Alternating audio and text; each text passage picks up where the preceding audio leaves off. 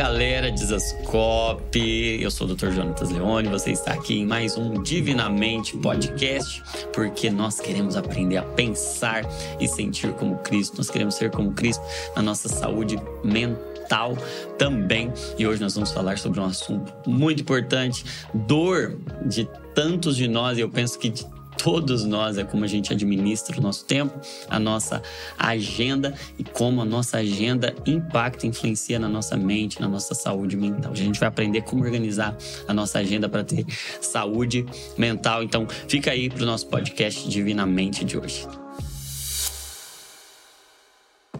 Estou animadíssimo para esse papo de hoje com minha amiga Carol Bazo. Muito bom Seja tá muito aqui, bem-vinda, viu, Sou minha amiga? telespectadora fiel. É mesmo? É, assiste? assisto. Que legal. Assisti os da rotina, os hábitos da rotina. Que legal, Eu que legal. gosto. Tava falando que viu da Luísa Nazaré também, né? Que é sua Sim. amiga, que nos edifica preciosa. muito, muito legal aquele podcast, né? Mas hoje eu tenho a impressão que vai ser o top dos tops.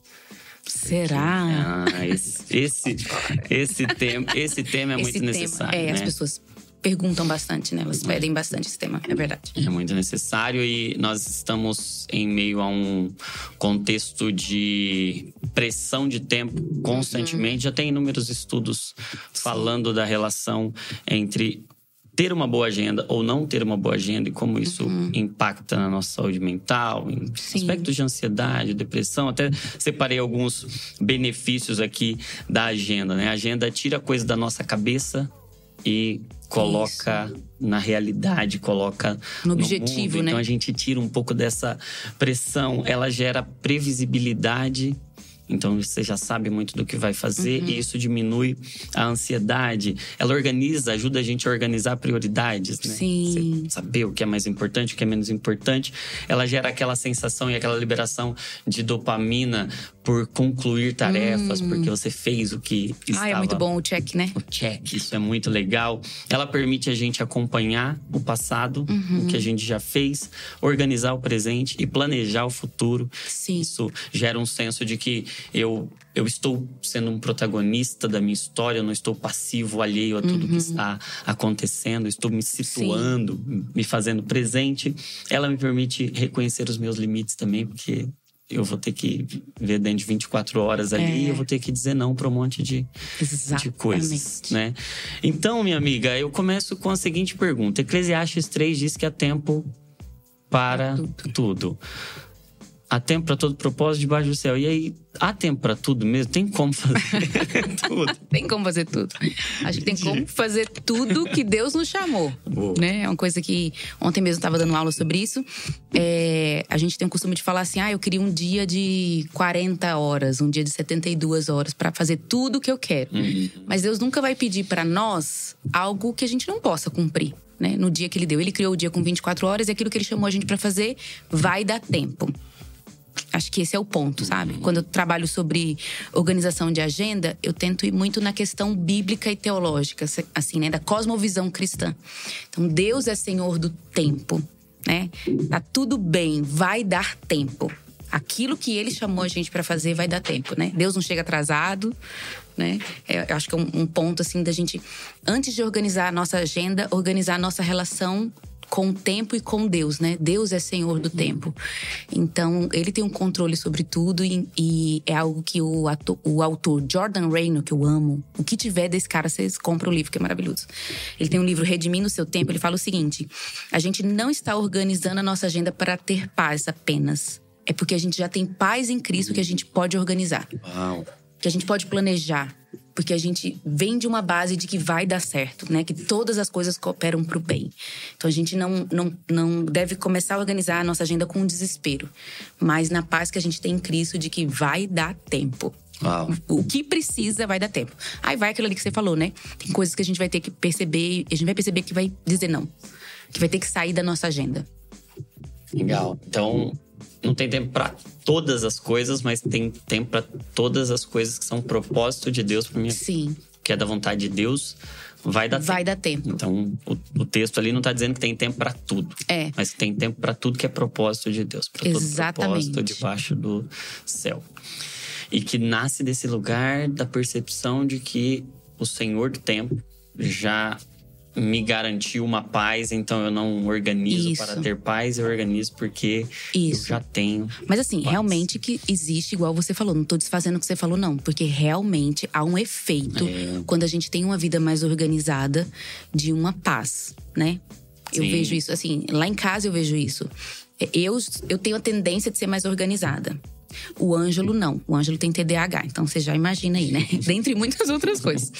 E ele foi realmente meu cobaia em vários sentidos. E um dos hábitos que eu quero ensinar aqui, que é para mim um... tem dois hábitos que eu chamo de chave assim, que é mestre. E que qualquer pessoa pode começar a fazer, mesmo sem fazer meu curso, sem ler um livro e tal. É, o segundo hábito é organizar a semana. É você chegar na sua semana antes dela começar. Então, por exemplo, eu tenho esse hábito de no domingo ou na segunda de manhã organizar a semana. Isso dá uma paz, você começa a semana diferente. E eu fazia isso com o Ângelo, faço com o Ângelo, né? Porque aí já vai outra dica, bem prática. Quando a gente é casado e tem filhos, a gente não organiza só a nossa agenda. A gente organiza a agenda da família, né? Não é só a minha, é a do outro também, junto, né? Todo um E ele começou a sentir tanta paz de começar a semana assim que ontem mesmo ele falou: "Minha vida está um caos. Eu não tô aguentando". Eu falei: "Calma, sexta-feira, né? Tá aí. Sábado, domingo a gente senta e organiza a semana". E só de pensar que vai organizar, ele já ficou em paz. E quando começa, realmente a gente começa a semana de um outro jeito, Que legal. né? Que lindo. E eu, eu percebo isso também no movimento de Deus ali na criação, né? Eu, eu acho interessante que o texto diz que Deus faz as coisas e aí foi a tarde e amanhã, e aí esse foi o dia primeiro. É interessante porque o nosso dia começa manhã, depois tarde, Uhum. né? E o dia de Deus começa tarde e É. manhã, né? E, e isso é, é até um ainda um, um costume da- da- do calendário Sim, judeu. judaico, Eles é. começam o dia ali no, no final, né?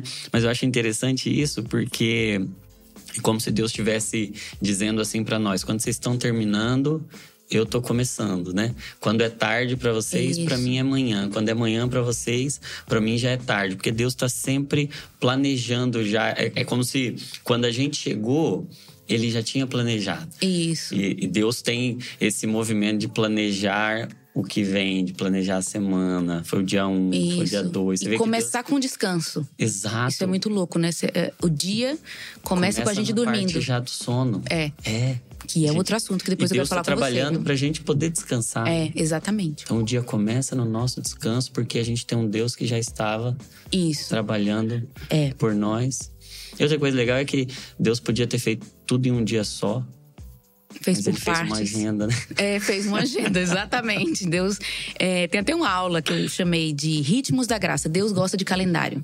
Ah, Que é mostrando na Bíblia, principalmente no Antigo Testamento, como que Deus gosta de. Eu, eu gosto da palavra ritmo também, né? É, é ritmado, por exemplo. É, são seis dias para um descansa. Tem um ritmo, como se fosse uma música, né? E Deus estabeleceu as sete festas de Israel. Deus gosta de festa também. Deus gosta de é, ciclos, repetição. Não é só simplesmente que Deus gosta, é como Ele também nos criou, né? Nós temos um ritmo no corpo. Você pode falar até melhor que eu disso. E a gente precisa de rituais, de ritos, né? De ritmo de repetição. Nós somos seres que precisam de repetição. Então, todo ano comemorando a mesma festa, né? Então, para pra pensar. Imagina se não tivesse um dia de descanso, a gente trabalhando. Se não tivesse o Natal pra gente parar. Sabe esses momentos que a gente espera as férias, que a gente já para. Então, isso é ritmo.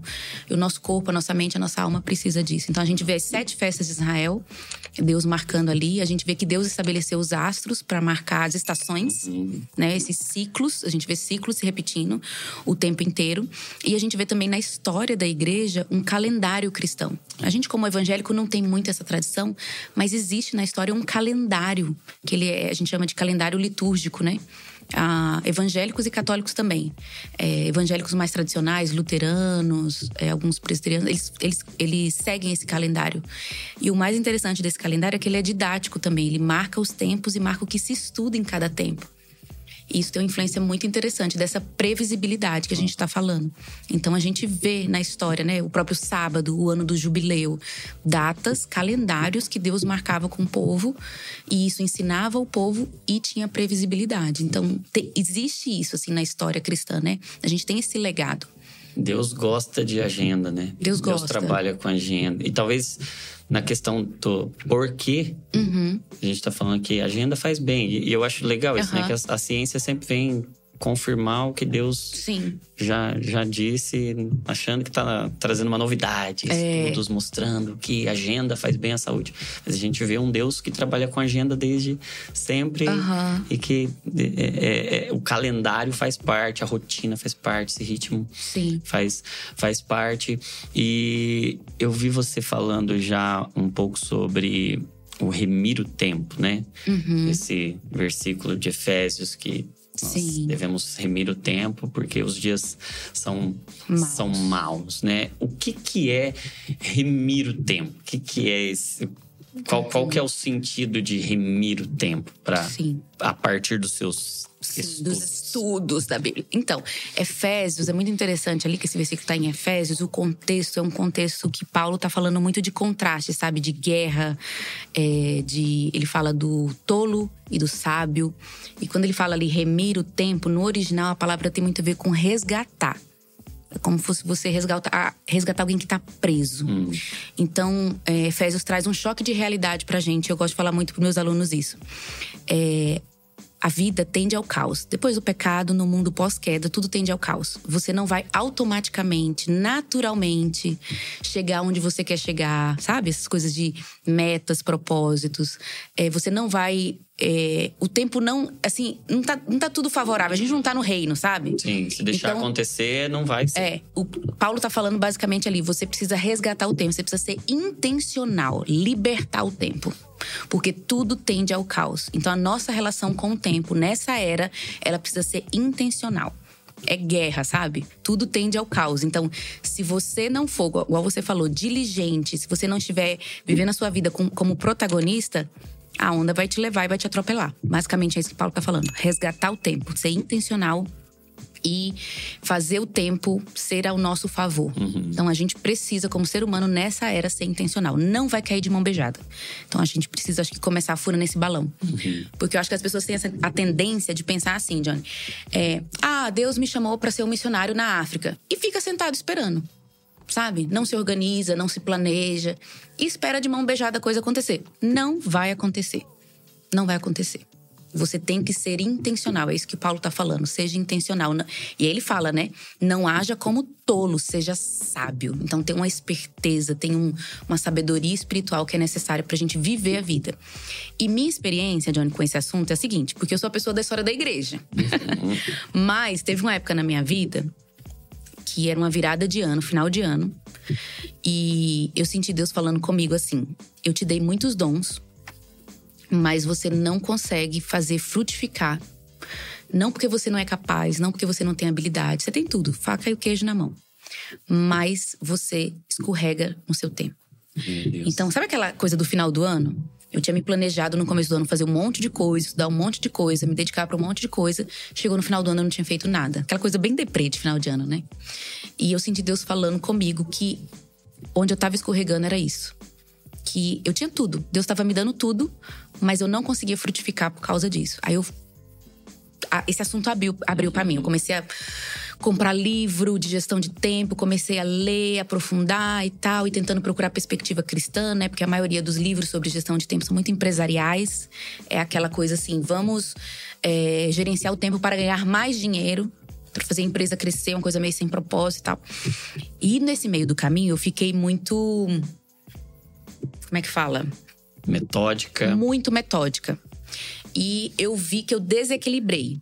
Eu fiquei tanto para fazer projetos e fazer a coisa acontecer que eu Tão sistemática. Exatamente. Eu vi que a minha espiritualidade estava secando. Eu estava tendo pouco tempo com pessoas, eu não estava tendo muito tempo de descanso, porque eu decidi assim: tudo que eu começar eu vou terminar.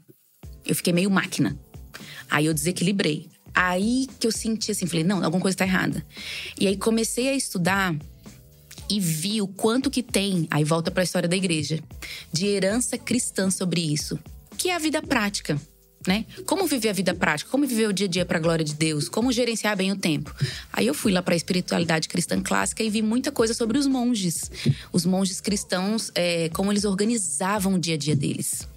E eu vi esse equilíbrio, sabe? Do fazer as coisas. Tipo, vamos lá, do Marta e do Maria, vamos uhum. botar assim, essas palavras. E eu apaixonei. E aí foi a conversa que eu tive com a Luísa Nazaré, que a Luísa falou assim: você já percebeu que as empresas, o pessoal de desenvolvimento pessoal, tudo aí tá falando de mindfulness é, e, e, várias coisas assim que eles estão trazendo para o mercado de trabalho que a gente, como cristão, já tem na história há muito tempo. Aí eu falei, nossa, é verdade. Aí eu fui pesquisar. E aí eu descobri coisas assim incríveis e que me ajudou muito.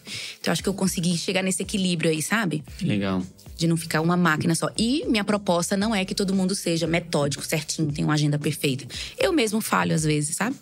Eu faço questão de dizer para as pessoas: eu não sou perfeita, eu falho, eu esqueço, às vezes, né? É, e da, mas a gente. Eu sei que tem pessoas que vão ser bem organizadas e vão conseguir. E por causa da personalidade, sabe? Das habilidades que a pessoa tem.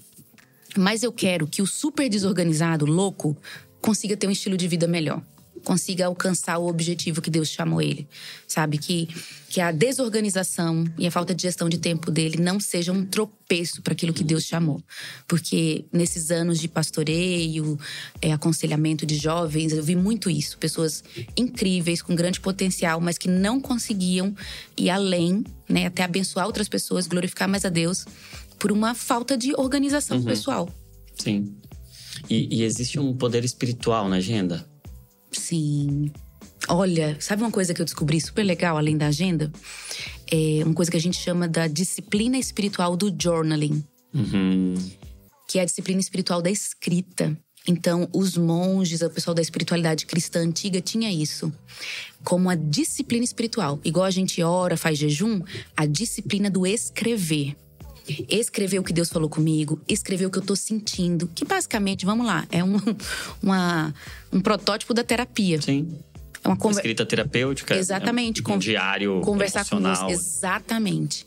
Então, é, hoje a gente só sabe muito de história da igreja porque esses homens e mulheres escreviam. Sim. Se eles não tivessem escrito, a gente não saberia dos movimentos da alma deles, o que eles passaram. Então, eles tinham isso. Eu acho que. Eu acho, posso estar errada, tá? Eu acho que era Teresa de Ávila que ela tinha um mentor espiritual e ela tinha muitas visões, tinha muita coisa, tinha muitas, muitos dilemas emocionais e ele mandou ela escrever. Você vai escrever tudo que você tá sentindo, tal, tal, tal, e você traz para mim, a gente conversa. Olha isso. E é hoje o que a gente tem as obras dela, mas era uma disciplina espiritual para uma organização, ó, mental. Coloca no papel. Então, essa coisa de colocar no papel tanto o que eu tô sentindo como o que eu tenho que fazer, era uma disciplina espiritual também, foi uma disciplina espiritual. E era uma cultura, né? O diário, cultivar um diário. E a gente tá perdendo isso, e é tão precioso, né? Sim.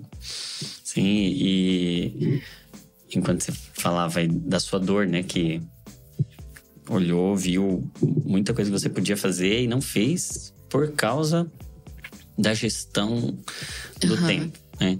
E, e aí eu, eu percebo também que a nossa agenda ela mostra muito. Uma vez eu, eu, não lembro quem foi, acho que foi o Douglas que eu ouvi dizendo que a nossa agenda, mostra-me a sua agenda e eu saberei quem é o seu Deus. Sim, o que é, que é prioridade, quem, né? Quem é prioridade, o que, que é prioridade para você, né?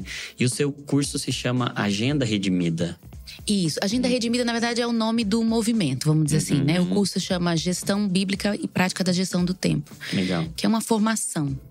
É, eu me dera fazer um curso no começo, mas uhum. ficou tanto conteúdo que virou. Ficou grande, ficou uma formação. Que legal. ficou gigante.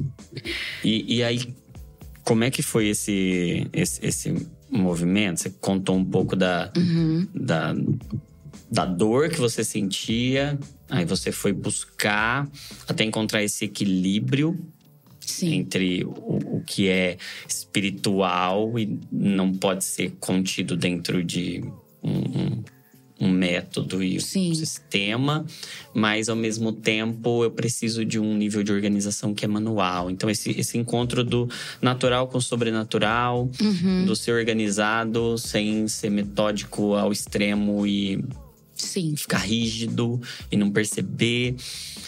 Onde você encontrou esse equilíbrio? Qual que é o, uhum. a, a, chave, talvez, do equilíbrio para alguém que está talvez num desses Sim. dois extremos hoje. Olha que coisa interessante. Até tem um livro, acho que você já ouviu falar, A Tríade do Tempo, hum. que é um brasileiro que escreve. Ele não é cristão, o Christian Barbosa. E eu vou te falar, ele, como brasileiro, ele deu show em relação a americanos sobre o assunto de gestão de tempo. Ele tá, traz uma crítica sobre esse assunto de gestão do tempo, que é basicamente o seguinte: que os livros de gestão e eu li muitos deles, era muito para o mundo empresarial. Então ele ensinava a pessoa a se organizar no trabalho. É, eles não contemplavam a família, o lazer, o descanso. Hum. E ele vai jogar a palavra, o propósito de vida. Porque a gente não é só empresa, a gente não é só o nosso trabalho. Então, a maioria das pessoas que procuram gestão de tempo normalmente procuram por causa da profissão ou do trabalho. Procuram performance. Exatamente. performance, esse é, essa é a palavra. E ele fala que isso ficou desgastado e que aos poucos as pessoas foram percebendo que isso não, a gente tem um todo da vida, né? E, e, o que impulsiona a gente não é só o trabalho e o dinheiro. Olha só, e não é cristão falando é algo maior e tal. Então, até no próprio livro do Christian, ele aborda essa questão do propósito, da missão de vida, de você parar e pensar o que, você quer da sua vida, o que, é prioridade para você. Não é só a empresa, é a família também. Então, foi mais ou menos esse caminho que eu fui percebendo. Uhum. E aí eu falei, e na história da igreja eu fui vendo. Poxa, eu conheci o movimento do, dos beneditinos, os monges beneditinos que é dentre, dentre as linhas monásticas, é a que eu mais gosto, porque eu acho a mais equilibrada, sabe? Hum. Porque o São Bento, é, eu falo São Bento, mas espero não chocar o pessoal. é costume de professora, tá? O Bento, ele, ele queria formar uma comunidade para obedecer aquele versículo de Tessalonicenses que é orar sem cessar.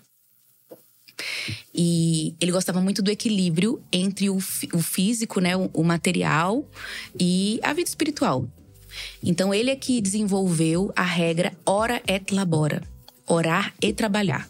Que ele vai explicar que é o seguinte: enquanto você ora, você está trabalhando. E quando você trabalhar, trabalha orando.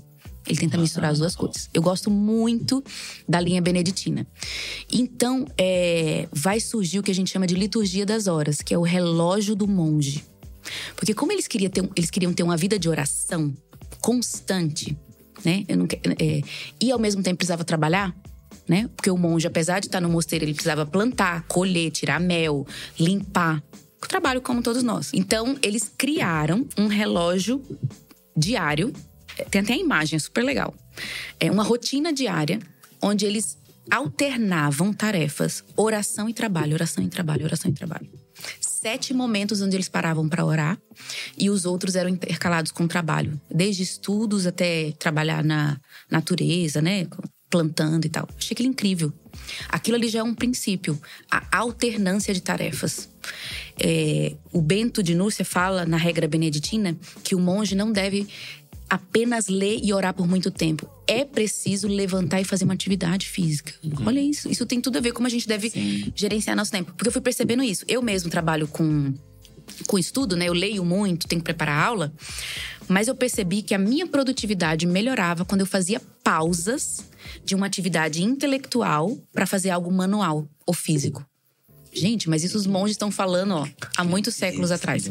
Então eu fui vendo como na história da igreja tinha é, tesouros, assim, preciosos sobre gestão de tempo e produtividade.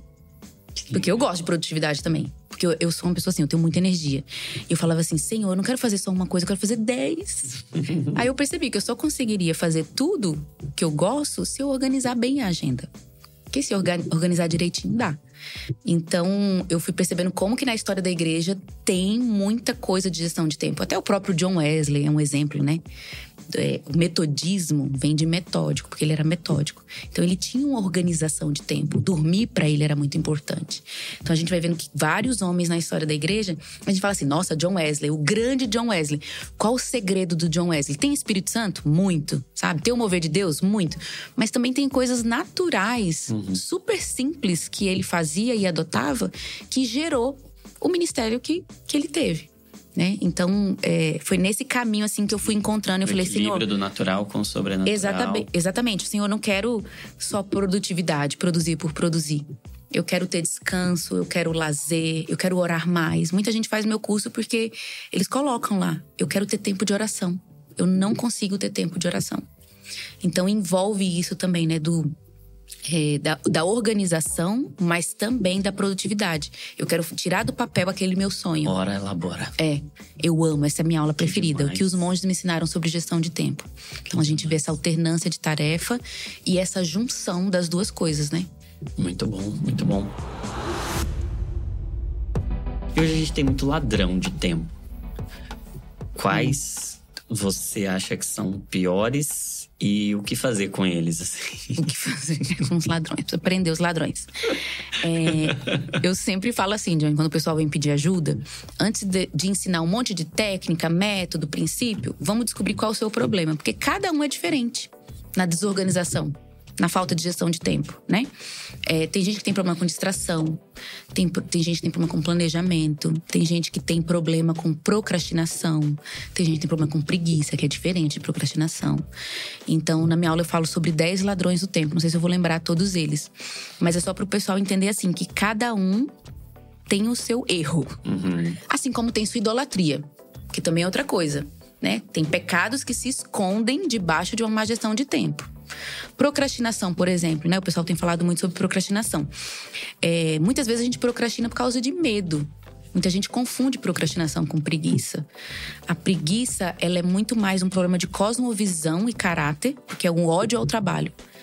Eu não vejo beleza no trabalho. Eu não vejo sentido no trabalho. Eu não gosto de trabalhar. É a preguiça, né? Muito autocentrada e tal.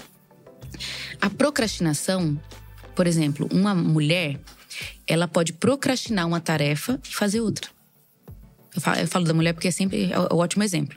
É, então, por exemplo, fui chamada para escrever um livro. Eu preciso, isso é minha atividade importante, sentar e escrever meu livro. Aí eu procrastino e vou fazer faxina na casa. Eu sou preguiçosa? Não.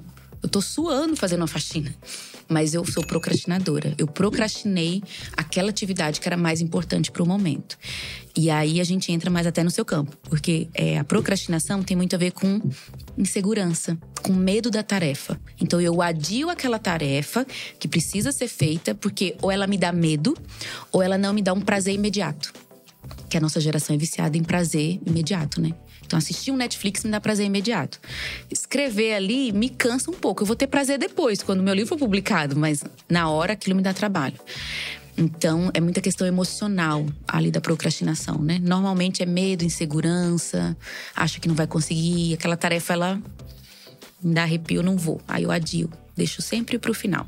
Aí gera todo aquele estresse do final, né? Tem gente até que é viciada nisso, em fazer só no final, com sangue quente. Isso causa um estresse muito grande, né? Mas existem muitos ladrões. O celular, hum. né, o uso é, celular. das redes sociais é um grande ladrão do tempo. A gente gasta tempo ali, né? Eu sempre falo pro pessoal, dá uma olhadinha no seu celular, porque todo celular tem para ver quanto tempo você gasta. Não, uma época eu fiz o meu WhatsApp e eu descobri, nossa, eu trabalho para o WhatsApp, porque são oito horas por dia de uso. É claro que eu trabalho realmente via WhatsApp, mas mesmo assim, isso é extremamente cansativo. Então, eu, por exemplo, peço até perdão, eu não respondo todo mundo na hora. Foi uma decisão que eu fiz, porque senão eu vou trabalhar para o celular, né? Não consigo responder tudo no Instagram, senão eu vou trabalhar para o Instagram. Então, a gente olhar o tempo de uso do nosso celular, o tempo que a gente gasta com YouTube, com Netflix, né? Tem gente que fala assim: ah, eu não tenho tempo de fazer um curso de teologia, não tenho tempo de fazer um curso do Discoscope. Tá, vamos olhar quanto tempo você gasta no Netflix por semana. Aquela sériezinha, aqueles 15 minutos de YouTube, sabe? Aqueles 15, 30 minutos é um curso que você faz. Então, essa noção de tempo que a gente precisa ter, né? É, outro ladrão do tempo, Johnny, é o perfeccionismo. Muita gente tem problema com isso. Muito bom. E aí acaba gastando muito tempo em detalhes e atividades desnecessárias por puro perfeccionismo e perde o tempo. Então, são vários aí. Cada um vai ter que descobrir qual é o seu. Você qual é o seu problema. 10 que estão lá, no, lá no curso. Isso. No Instagram tem publicado na Agenda Redimida os 10. Legal. Os 10 ladrões do tempo. Ansiedade, gastar mais tempo se preocupando em fazer uma tarefa do que fazendo. Gastou toda a energia mentalizando, nervoso, mas não fez. Poderia já ter feito. Que louco, né? Meu Deus do céu, meu Deus. É, e, e até essa questão do celular, que você estava falando, da procrastinação, celular, Netflix, coisas que geram uma recompensa imediata, né? Então, a, a, a gênese do processo é essa. Nós precisamos de uma recompensa, mas Isso. se eu estou viciado em uma recompensa imediata, eu tendo a preferir aquele comportamento que me Sim. traz um prazer mais rápido do que um prazer que vai ser mais, mais duradouro. Então, até, não sei se você já viu aquele famoso teste do marshmallow. Sim, das é, crianças, maravilhoso. É muito legal, né? Crianças de 5 anos lá, no, na década de 60, uhum. que tinha lá um marshmallow. E, né, é. Entrava numa sala, oferecia para ela. Se ela não comesse o marshmallow até a vinda do examinador de novo, ela ganhava dois, né? Isso. E se ela comesse, aí e aí eles monitoraram as crianças que comeram, as crianças que não comeram e as crianças que conseguiam esperar e retardar esse prazer para ter essa recompensa depois, ao longo da vida, pois isso. isso. foi nos anos 60, né? Ao longo da vida, essas crianças, elas, agora adolescentes, jovens, adultos, eram muito mais bem-sucedidas. Tanto na, na, escola, quanto na vida profissional, uhum. relacionamento, saúde mental. Olha só porque existe um poder muito grande na gente conseguir retardar prazer. Isso, isso, tem a ver com tempo. Sim. Né? É entender que tem tempo para todo propósito. Acho que isso Exatamente. resume talvez essa, essa uhum. ideia de que não tem tempo para tudo, mas tem tempo para tudo que é o propósito de Deus. Exatamente. E olha como isso mescla assim com a nossa relação com Deus, porque assim, eu confiar de não ter um prazer do agora para deixar para depois é confiar em Deus, de que Deus vai me dar um presente no final, sabe? Uhum. De que Deus é bom, que tá garantido, que eu posso esperar, eu posso sofrer um pouco agora, fazendo uma coisa que eu não gosto, porque depois, né? Deus vai, vai me abençoar, Deus vai, vai dar tudo certo no Sim. final. Eu tenho um Deus que é pai. Então, é, a relação com o tempo mexe muito com a relação com Deus, por isso que eu tenho falado sobre esses pecados que se escondem debaixo é. da má gestão de tempo, às vezes controle. É, eu tenho muitas alunas que elas são bem, elas amam o meu curso, elas amam esse assunto, assim, sabe? Mas são muito controladoras, assim. Aí tem uma agenda certinha, tem um planejamento. Saiu do prumo, uhum. enlouquece. Tem um pecado escondidinho ali, né? Então, uma agenda redimida, uma agenda é, cristã, ela tá aberta para novos ventos. Uhum. Se Deus quiser bagunçar tudo, né? e a gente está submisso a Deus, a gente está planejando, a gente está aberto. Se mudar, tá tudo bem. Né? A gente tem essa flexibilidade aí, né? Do que Deus tá. A gente não quer controlar o tempo.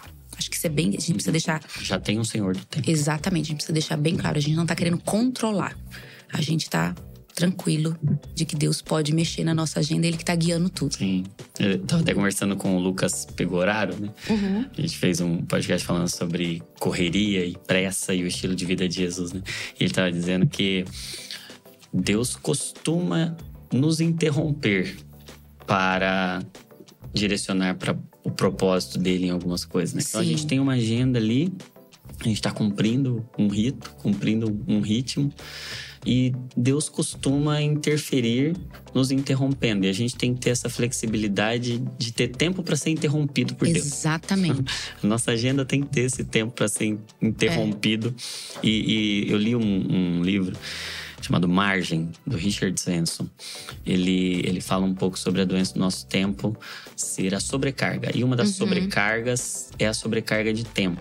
Ele diz que é impossível a gente obedecer a Jesus quando a gente está sobrecarregado com o tempo. Porque, por exemplo, para andar a segunda milha, eu preciso de tempo.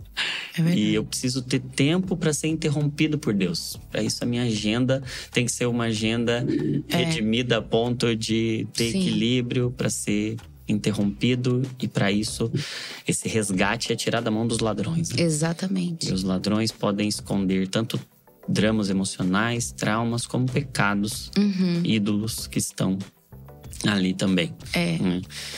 E o que, que você diria, assim, de ferramenta prática que você descobriu ao longo dessa jornada Uhum. Quem tá hoje, assim, quero começar. Por onde eu começo? Que dicas, assim, a gente pode fazer? Talvez ferramenta, você já citou algumas do celular, uhum. medir lá quanto tempo você gasta, identificar esses ladrões. O que mais de ferramenta prática que você poderia nos, tá. nos ensinar? Primeira coisa, eu acredito muito que cada ser humano é diferente. Então eu não tenho um método e um padrão e uma ferramenta uhum. para todos. Eu acho que a, a, mão de cada um, né, pega uma ferramenta diferente, né? Encaixa numa ferramenta diferente. Então a gente precisa, por exemplo, tem pessoas que gostam do offline, do papel. Tem gente que precisa escrever. Minha mãe era muito assim. Eu lembro que ela escrevia tudo na agenda. Ela escrevia, inclusive, é, coisas do passado, coisas que tinham acontecido sei lá, bati o carro hoje. Ela anotava. Porque se alguém precisasse, ela lembrava daquele dia. Ela sempre sabe, deixava anotadinha. Ela tinha um arquivo uhum. do passado pelo qual recorrer. Então eu lembro minha mãe anotava muito. Então tem gente que é da escrita, mas tem gente que não é. Normalmente os homens não são não gostam de carregar um caderninho, um papel, uma caneta na bolsa. E a gente tem ótimas ferramentas no celular. Então, por exemplo, a pessoa começar a entender assim: qual vai ser minha ferramenta? E a gente precisa de ferramenta, Johnny. Assim, tem gente, quando a pessoa fala assim para mim: ah, não, eu anoto tudo na cabeça. Me desculpa. O autor do livro Get Things Done, né, que é a arte de fazer acontecer, que hoje é um dos métodos de gestão de tempo que mais está em alta e eu gosto muito dele, que é o método GTD ele fala o seguinte: a nossa mente não foi criada para armazenar informação. A sua mente não é um HD. É até um absurdo você usar a sua mente para é, lembrar de horário de consulta, uhum. sabe? Coisas que sua mente foi criada para criar, para pensar, criar, inovar, né? Não para guardar papel, informação. Então, quando você é, marcou uma consulta, aí tá lá, ou um jantar, 19 horas, aí você guarda na cabeça, você está gastando energia e tempo que poderia ser usado de forma criativa. Tá roubando sua criatividade. Exatamente, para outras coisas. E a mente vai, você vai esquecer, vai pregar uma peça. E aí também gera o estresse de tipo assim, eu tenho uma coisa que eu não posso esquecer. Uhum. O que é mesmo? O que é que... Sabe, e, sabe isso? Isso gera um estresse. Então, o estresse das pessoas muitas vezes é, piora a ansiedade, Sim, né? é o principal fator. Eu marquei, eu marquei com alguém. O que foi que eu marquei? O que, que era? Isso não deve acontecer. Então a ferramenta é a muleta mesmo e a gente precisa de muleta. A gente tem que ser sincero e falar assim, ó, eu preciso de muleta. Fala, o pessoal fala, Carol, você é muito organizada. Eu não sou. Carol, você lembra de tudo? Eu não lembro. É porque eu não lembro, e eu tenho certeza que eu não lembro, que eu faço questão de anotar. Entendeu? Na agenda. Então eu acho que as pessoas às vezes são muito orgulhosas de uhum. querer. É, não querer uma ferramenta, não querer uma muleta. Não, a gente precisa de muleta. Então você vai ter que escolher a sua ferramenta, o que, que você vai usar. Então é, é papel, então vai ser papel. É, Google Agenda, que eu amo, amo Google Agenda, hoje eu super indico. Eu tenho aula só ensinando a usar o Google Agenda para e misturar tudo, né? É, então, tenha uma ferramenta, escolha qual vai ser e anda com ela. E dois hábitos mestres que eu sempre falo, que todo mundo pode fazer, né? O primeiro é isso que eu falei, anotar. Tirar da cabeça, esvazia o seu cérebro. O David Allen fala isso, esvazia. Esvazia tudo e coloca em um lugar e o princípio é registrar. Onde você vai registrar, você escolhe. Como você vai registrar, você escolhe. Mas você precisa ter um lugar onde você descarrega isso. Tem gente que faz, achei super interessante. Eu não tenho, mas muitos amigos têm. Faz um grupo de WhatsApp consigo mesmo. Uhum. E joga tudo pra lá. Joga bagunçado. Não tenta organizar, só joga. É um lugar do tipo assim: eu marquei alguma coisa com alguém. Onde. Vou lá e olho. Sabe? é, é o básico básico do básico. Depois você vai processar aquelas informações e tal, mas tem um lugar que você joga tudo. Primeiro hábito que precisa ser criado: anotar, escrever, registrar. Que ele chama também de capturar. E não tem como. Em todas as gestões, Johnny, é, gestão financeira não tem como. Você gerir suas finanças se você não anota o que entra e o que sai. alimentação, mesma coisa. Se você não está consciente do que você está comendo e o exercício que você está fazendo, não tem como. Gestão de tempo é a mesma coisa. Então, assim, não tem milagre. Tem que anotar. Ponto final. Em algum lugar. E a, o segundo hábito, que de todos de gestão de tempo, é tem vários, né? Mas esses dois, para mim, já você já sai da, do lamaçal. Anotar.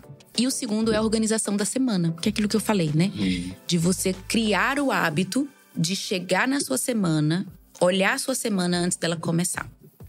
Então, é, é a criação de um hábito. Toda criação de hábito é desafiadora, gasta energia, mas depois se torna prazerosa, igual escovar o dente. Acordou, já fiz. Então, eu já tenho esse hábito, assim, de chegar no domingo, na segunda. Às vezes eu tenho viagem, tudo se atrapalha e eu faço na quarta. Faço, mas eu faço. Eu faço sempre. De chegar, abrir minha semana, olhar o todo. É muito importante esse olhar o todo. É, de domingo a sábado olha o todo, como é que tá a semana, encaixar o que, que eu marquei, né? E ter isso visível. Então, o organizar a semana, o chegar antes na sua agenda, antes das pessoas chegarem, uhum. faz você ser protagonista, né? o que eu quero fazer. Sim. Porque nessa hora, esse é um hábito, mas dentro dele tem um milhão de coisas que a gente faz. Porque, por exemplo, a hora que eu sento, Johnny, coloco ali minha semana. Aí eu coloco, né? Coisa que é minha rotina, meu horário de trabalho. É, as coisas que são da semana. Aí eu acrescento aquilo que é eventual, né? Marquei uma consulta, então vai cair na terça, na quarta. Quando eu faço isso, eu já tô olhando os choques que vai ter. Uhum. Meu Deus, eu marquei uma consulta logo depois do trabalho. Eu marquei um jantar e vai ter um aniversário. Eu já vou cancelando. Eu já ligo pra pessoa, ó. Essa semana tá muito cheia para mim, não posso. Isso é gestão. É você pegar, vamos dizer assim, os produtos e encaixar nas prateleiras certas. E exige coragem. É a coragem do dizer não, do olhar a semana e dizer: nossa, a semana tá muito cheia, eu não vou ter tempo para orar. Vou cancelar. Não vou ter tempo é, ideal com minha família. Vou cancelar, vou dizer não.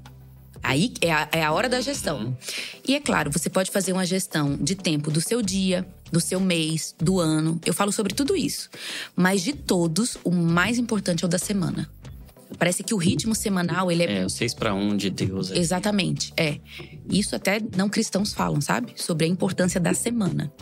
Mas sim, eu faço isso no meu dia. Olha aqui, o que, é que eu tenho no dia inteiro? Vamos fazer uma gestão do dia. Ou no mês. Como é que tá o mês? Meu período de férias e tal. E do ano. Que aí é uma coisa que eu ia te falar que eu acho que pro cristão é muito importante a gente ter um momento, seja uma vez no ano, duas vezes no ano, a cada cinco anos, três, não sei. Mas precisa ter o um momento que a gente para e pensa na nossa vida como um todo, sabe? Porque gerenciar a semana é bem prático. Uhum. Mas e gerenciar a vida? Porque gerenciar a vida é gestão do tempo também, né? O que, que Deus está me chamando para os próximos cinco anos? É, nos próximos três anos? Esse ano?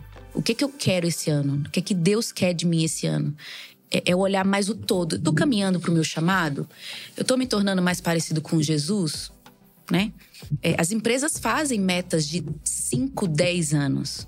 A gente deveria fazer isso também. Não em relação a dinheiro apenas, mas a nossa vida como um todo, a nossa vida espiritual. E isso envolve coisas grandes como: será que eu estou morando no lugar certo? Será que eu estou na igreja certa? Né? Será que eu estou na empresa certa, no trabalho certo?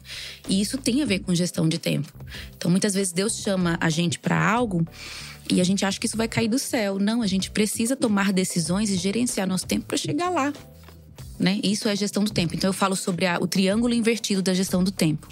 Não adianta nada você ter uma agenda e um planner se você não está indo para o lugar certo. Você pode ter seu dia a dia todo organizadinho, mas talvez você está indo por uma rota totalmente errada. E você vai perder 5, 10 anos da sua vida, sei lá, entendeu? Que você poderia. De forma muito organizada. Exatamente, você poderia estar tá mais à frente. Então, o triângulo é basicamente assim: chamado, vocação, o chamado de Deus, a santidade, a vida, né? Vida cristã.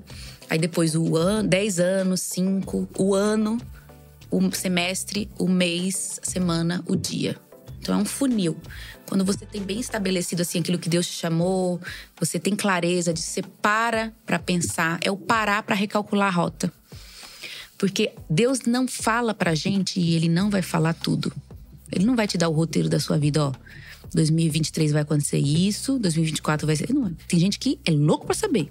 E às vezes é até pecaminoso, sabe? É um desejo de controlar o tempo. Eu quero saber. Deus não vai te falar. Deus quer caminhar com você. Mas é importante a gente parar ter momentos assim, sabe? Que a gente vai orar em família, vamos ouvir de Deus, eu vou ter um momento com o meu pastor, com o meu discipulador, vou ouvir meus amigos. Tô na rota certa? É isso que Deus quer que eu gaste o meu tempo? É com esse ministério mesmo, é com esse trabalho? Então, um, momento assim, tipo sabático. E a gente organiza isso e depois deixa cair no funil. E aí sim, o nosso dia vai, vai alcançar o alvo, sabe? Não é só organização, é propósito também, né? Para onde a gente vai. Uau. Falei demais, né? Não, Quase dando aula aqui. Você fale mais, dê aula, Carol. você falou um pouco sobre descanso, sobre sabático, sobre pausas. Uhum. Fala mais sobre, sobre isso, sobre como parar sem se sentir culpado. Sim. Como fazer pausas em um mundo, em um mundo que não para. É, um dos... Esse medo de ficar para trás. Nossa, demais. E essa necessidade de ajustar nosso ritmo ao, ao ritmo de Deus. Uhum. Como descansar? É. O que é descansar de fato? Porque a gente Sim. vai ter. Esses dias até eu conversava com, com um amigo, ele falava: Ó, oh, eu sei o que é descanso para o corpo. Dormir. Sim. Enfim, passar um tempo ali sem trabalhar o corpo. Eu sei o que é descanso para o espírito, mas eu não consigo entrar num nível de descanso ali, mesmo quando eu tô parado, parece que eu não. Mental, eu né? Não consigo desligar. O que, que você conseguiria. Porque tempo também é descanso. Sim. O que, que você conseguiria nos falar sobre descanso dentro do que você experimentou já Aham. na sua gestão de tempo, de rotina, enfim? Estou aprendendo. É, não é à toa que Deus colocou um mandamento, né? Um quarto mandamento, guardar o sábado, que é o descanso. Porque a gente tem a tendência de ser viciado em trabalho, né? Principalmente quando a gente trabalha com o que ama. Eu trabalho com o que eu amo, então assim, eu tenho a tendência de não parar. Então eu tô aprendendo sobre isso. E eu tava na. Tenho uma terapeuta muito boa, eu gosto muito dela, ela é muito prática. E tudo, todos os exercícios que eu fiz com os meus alunos no curso, ela fez comigo na terapia. Foi muito legal. Então ela pediu para eu anotar todas as minhas responsabilidades, tudo que eu tinha, porque eu cheguei num momento esse ano que eu precisei recalcular a rota. Né? Opa, acho que eu peguei mais coisa do que eu deveria, não tá saudável. É, e a gente, como cristão, às vezes, a gente. Pelas, por aquilo que aparece ser bom, a gente pensa que é que a gente tem que fazer. E às vezes a gente vai dizer não para coisas boas. Né? Como Jesus. Jesus disse não para várias coisas boas. É, porque ele tinha um propósito. Então a gente não vai fazer tudo, tudo, tudo, tudo, tudo só porque é bom ou é lícito, enfim. E foi muito interessante que ela pediu para anotar todas as responsabilidades, a gente conversar sobre elas e mais ou menos o tempo e a energia que me gastava. Olha que interessante. Ela falou comigo sobre energia espiritual, energia emocional, energia criativa, energia mental e energia física. Acho que eram cinco. Então eu tinha que anotar meus compromissos, responsabilidades, quanto tempo eu gastava e o tipo de energia que me sugava. Mas ela me chamou a atenção pro seguinte: ela falou, cadê o Ângelo aqui? e cadê o descanso aqui? Ou seja, quando a gente gere o tempo e faz agenda, tem que estar o descanso. Tem que estar essas coisas que são mais orgânicas. O tempo com o marido, cuidar da relação, do casamento e tal. Então, parece que eu tava olhando só os projetos e não tava olhando esse tipo de coisa que eu preciso, que gasta tempo e repõe energia, né? Então, ela conversou muito comigo sobre essa questão de eu perceber o tipo de energia que me gastava a atividade. Então, por exemplo, aconselhar uma pessoa gasta uma energia emocional, né? Ter aquele tempo de aconselhamento, como um pastor é, gasta esse tipo de energia. Eu fico cansada emocionalmente e espiritualmente também, porque a gente dá vida. A gente que trabalha em liderança de igreja, a gente dá muito espiritualmente. E a gente precisa receber. Eu preciso ir numa conferência que eu não ministro, que eu não tô organizando, que eu não falo, sabe? Que eu sou a burra da conferência. Eu preciso disso. Eu preciso repor minha energia espiritual. Vamos dizer assim, falando energia parece místico, mas. Sim, ou é. seja, eu preciso me alimentar. Físico, fisiológico. É, eu não posso só dar o pão, eu preciso me alimentar. Então tem muitos pastores que estão esgotados espiritualmente. Porque dão, mas não recebem. Tem muito, muita gente da área, sei lá, da criatividade, designer, músico, que tá eles chamam de, como é? Crise criativa, né? Deu bloqueio. Por quê? Porque eles criaram muito, mas não repôs a energia criativa. Então, é uma, uma aula que eu dou também, essa gestão da energia, pra gente aprender. Foi algo que a gente aprendeu meio na marra, eu e o Ângelo, sabe? Ele falava assim: Nossa, eu não fiz nada hoje, tô cansado. Só conversei com as pessoas. Falei, pois é, mas cansa, né? Eu só preparei um sermão e preguei, mas cansa. Cansa a mente e tal. Então ela chamou muito minha atenção sobre isso. E eu acho que a gente tem que estabelecer isso como um princípio, que é não ter medo de desligar, de descansar. Porque eu acho que a gente. E isso tem tudo a ver com teologia, com Bíblia, com nossa relação com Deus de novo. Porque parece que a gente não confia. A gente não confia que se a gente dormir ou desligar o celular ou desativar tudo em um dia na semana, que Deus vai nos suprir, que a gente tem um pai que cuida de nós. É um exercício de confiança guardar o sábado, guardar o descanso, ter um dia de descanso, né?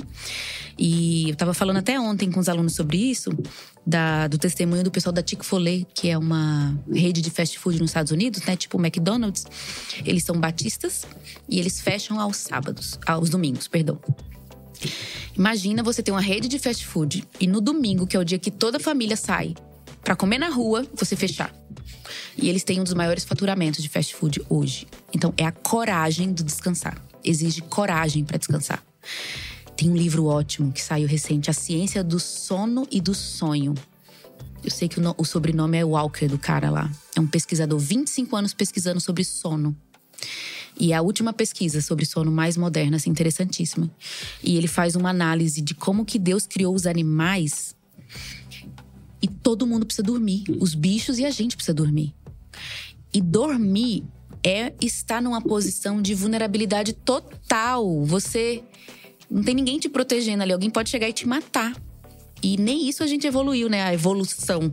Uhum. Não evoluiu, não mudou isso, né? Se é para os mais fortes vencerem, a gente tá numa posição de total fraqueza quando a gente dorme. E exige realmente uma confiança. A gente tipo morre, né, quando dorme. Tipo, a gente desliga de tudo. Bom, mas os dados que ele traz. Tipo, morre, gostei. É, eu não vejo nada, eu tô ali, né? E ele fala, ele vai trazer todos os dados. Você vai amar esse livro, é sua cara. Ele vai trazendo assim como que a criatividade aumenta, a energia aumenta. Ele fala, eu não lembro bem, posso estar falando errado, mas ele fala quantos se juntar todo o tempo que a gente dorme, oito horas por dia, mais ou menos.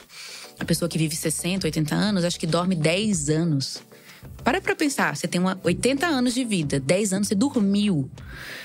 Aí os super produtivos ficam assim: meu Deus, em 10 anos eu podia ter aberto. Trabalha enquanto é, eles dormem. É, exatamente. E ele fala que a conta de quem não dorme é muito pior. Você né, diminui a expectativa de vida, você diminui a criatividade. E aí ele vai falando quantas coisas no cérebro e tal vão repondo a necessidade de dormir, né? Aquele livro, meu Deus, foi um tapa na cara para mim. Eu falei assim, não, eu preciso dormir, eu preciso dormir para poder, né, ficar boa amanhã. Eu amo dormir. É, mas é essa questão do descanso. Mas resumindo, eu acho que o nosso descanso ele precisa ser diário, que é o sono, né? A gente vigiar para dormir, dormir bem. É, tem o descanso semanal, o sábado. E tem também os grandes períodos que a gente precisa tirar, né? Sejam as férias ou os momentos sabáticos. A gente tirou um sabático, estamos saindo agora há pouco, o Ângelo. O Ângelo teve uma segunda crise de burnout misturada com um monte de coisa. Foi um período bem terrível da nossa vida. E ele teve a coragem de tirar, de sair de muitas coisas, inclusive da liderança da igreja, para cuidar da saúde física, mental. Foi um grande testemunho para mim, até de amor, né? Eu amo a minha família e você, então eu vou me cuidar. Tava comentando aqui em off-topic, né? Que o Ângelo faz três terapias. três terapias e começou a cuidar do físico. Ele fez isso num sabático. Mas o nosso amigo que passou lá na igreja falou o seguinte: vamos parar de dizer sabático, porque na verdade vocês tiraram uma licença para tratamento. Porque sabático a gente tira quando é tá com, sauda com saúde. É isso. A gente tira. É pra desfrutar. Exatamente, para não adoecer né? Então, esses períodos aí importantes. Então, acho que a gente precisa encaixar na nossa agenda esses três, quatro tipos de descanso: diário, semanal, mensal. E, John, eu tô impressionada que o povo no mundo não cristão tá falando sobre isso, né? É. Eles falam sobre, por exemplo, passar um dia na semana com o celular desligado. E a gente está falando de pessoas não cristãs, que estão percebendo que isso melhora a criatividade, melhora o foco, né? E a gente, como cristão, às vezes está lá atrás com isso aí. Muito bom, minha amiga, muito bom. Então, tempo não é só dinheiro, tempo é muito mais do que dinheiro. Muito mais. Eu costumo Sim. falar que tempo é um presente que Deus nos deu e a gente não sabe o tamanho, né? A gente não sabe se vai viver 24 anos, 30 anos. Então a gente precisa ser muito diligente, né? Com o nosso o tempo, esse presente que Deus nos deu.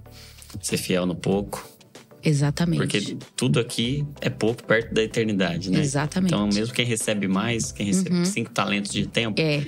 Tá recebendo pouco perto do que, do que vai ser.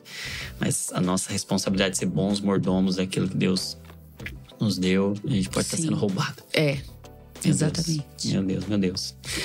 Minha amiga, fala um pouco do seu. Ah, não é só um curso. É um Formação. movimento. A agenda redimida. Explica para o pessoal como o que, que vai encontrar lá e uhum. como encontrar. A gente vai deixar o link aqui também na descrição, Legal. mas eu penso que esse, essa talvez seja uma disciplina espiritual negligenciada, a gestão do tempo. É. Porque sem a gestão do tempo, nenhuma outra disciplina vai poder ser É, vivida exatamente. de plena, é, né? Você não vai ter tempo de orar, não vai lembrar de jejuar. É, eu sei o que eu preciso fazer, mas eu não. É, eu não faço. Não faço. Na não prática, consigo, né? Eu tenho as armas, as armas da nossa milícia não são carnais. Eu tenho todas as armas, mas eu não tenho tempo para usar e não sei como usar cada uma delas, não vai funcionar nada. Então explica pra gente aí. Eu tenho certeza que vai abençoar muita gente. Isso, o arroba Agenda Redimida é um perfil que a gente criou no Instagram, que é para poder abençoar as pessoas com conteúdo sobre o assunto e, é, e além do curso, né? Porque a gente também, eu quero muito é, unir. Porque essa questão do gestão, de gestão de tempo, ela une tanto assunto, tanto assunto. Por exemplo, une vocação. Qual chamar de Deus para minha vida? Qual minha vocação? É, une essa questão prática de, de gerir o tempo mesmo. Une espiritualidade, vida de oração. Aí quando eu vou falar sobre vocação, o povo fala assim: qual é a vontade de Deus para minha vida? Aí já entra meio em teologia, como descobrir a vontade de Deus tal. Esse tipo de coisa. Então são vários assuntos e eu quero poder é, fazer parceria com outros ministérios. A gente falou aqui, né, da Luísa, da, da Maíra também, a questão da meditação, tem a ver com gestão de tempo, foco, produtividade. Então, o Agenda Redimida é, é um movimento maior, né? De a gente trabalhar com outras pessoas sobre esse assunto numa perspectiva cristã, que é algo que a gente não vê muito no Brasil. Nos Estados Unidos já tem um pouco mais, mas no Brasil não. Então, a gente quer pegar esse assunto aí e mostrar na perspectiva cristã, bíblica, com a teologia correta. E o curso que eu tenho hoje, que é uma formação, eu chamei de formação porque são três módulos. No primeiro módulo, a gente trabalha só a perspectiva teológica da nossa relação com o tempo.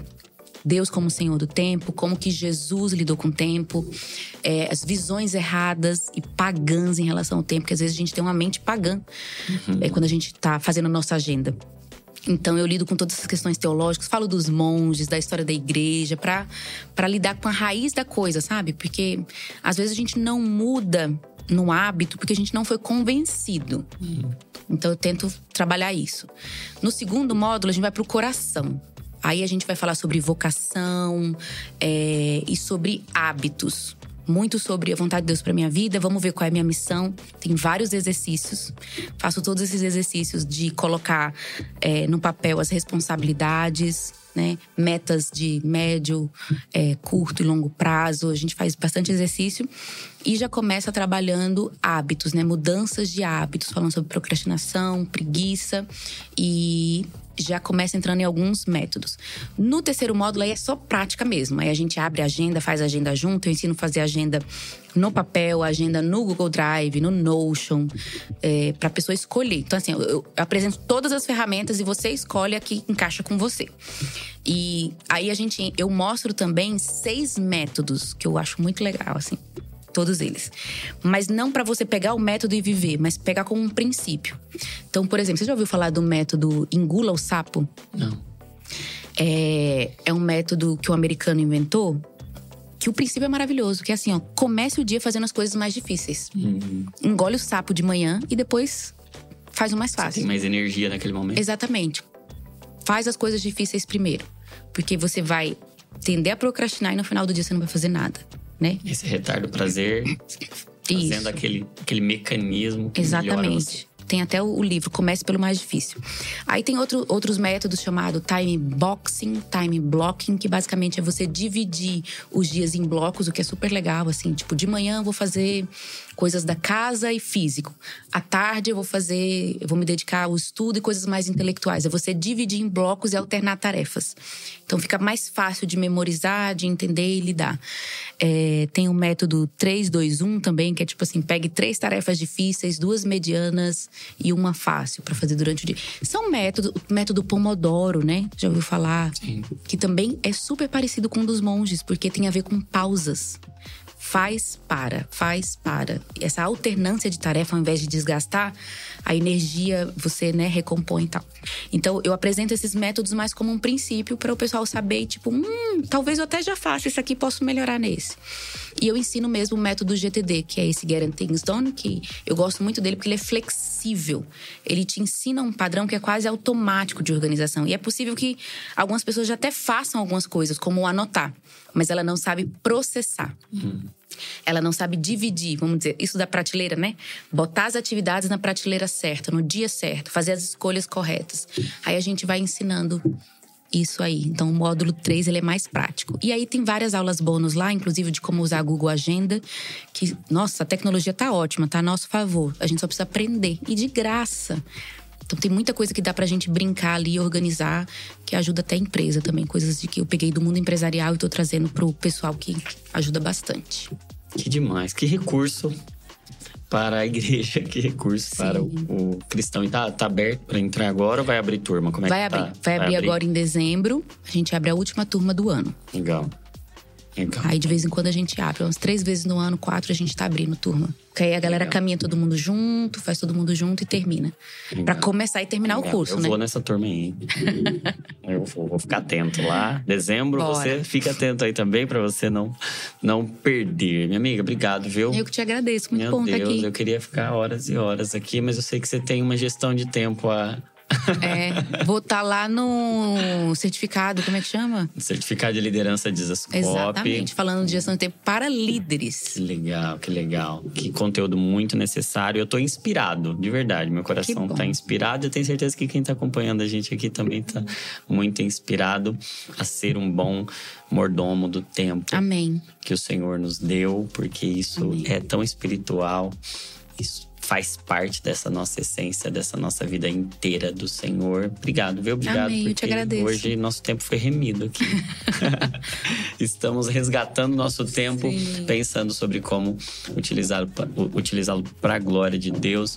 E você tem sido levantada pelo Senhor para isso, para levar, levar essa, essa consciência Sim. de como o Senhor do tempo quer governar o nosso tempo de como a eternidade impacta o aqui e o agora, nos dando essa consciência. Obrigado, viu? Amém. Eu Deus te agradeço. Abençoe. Muito bom. Deus te abençoe. Abençoe o Ângelo, as crianças Sim.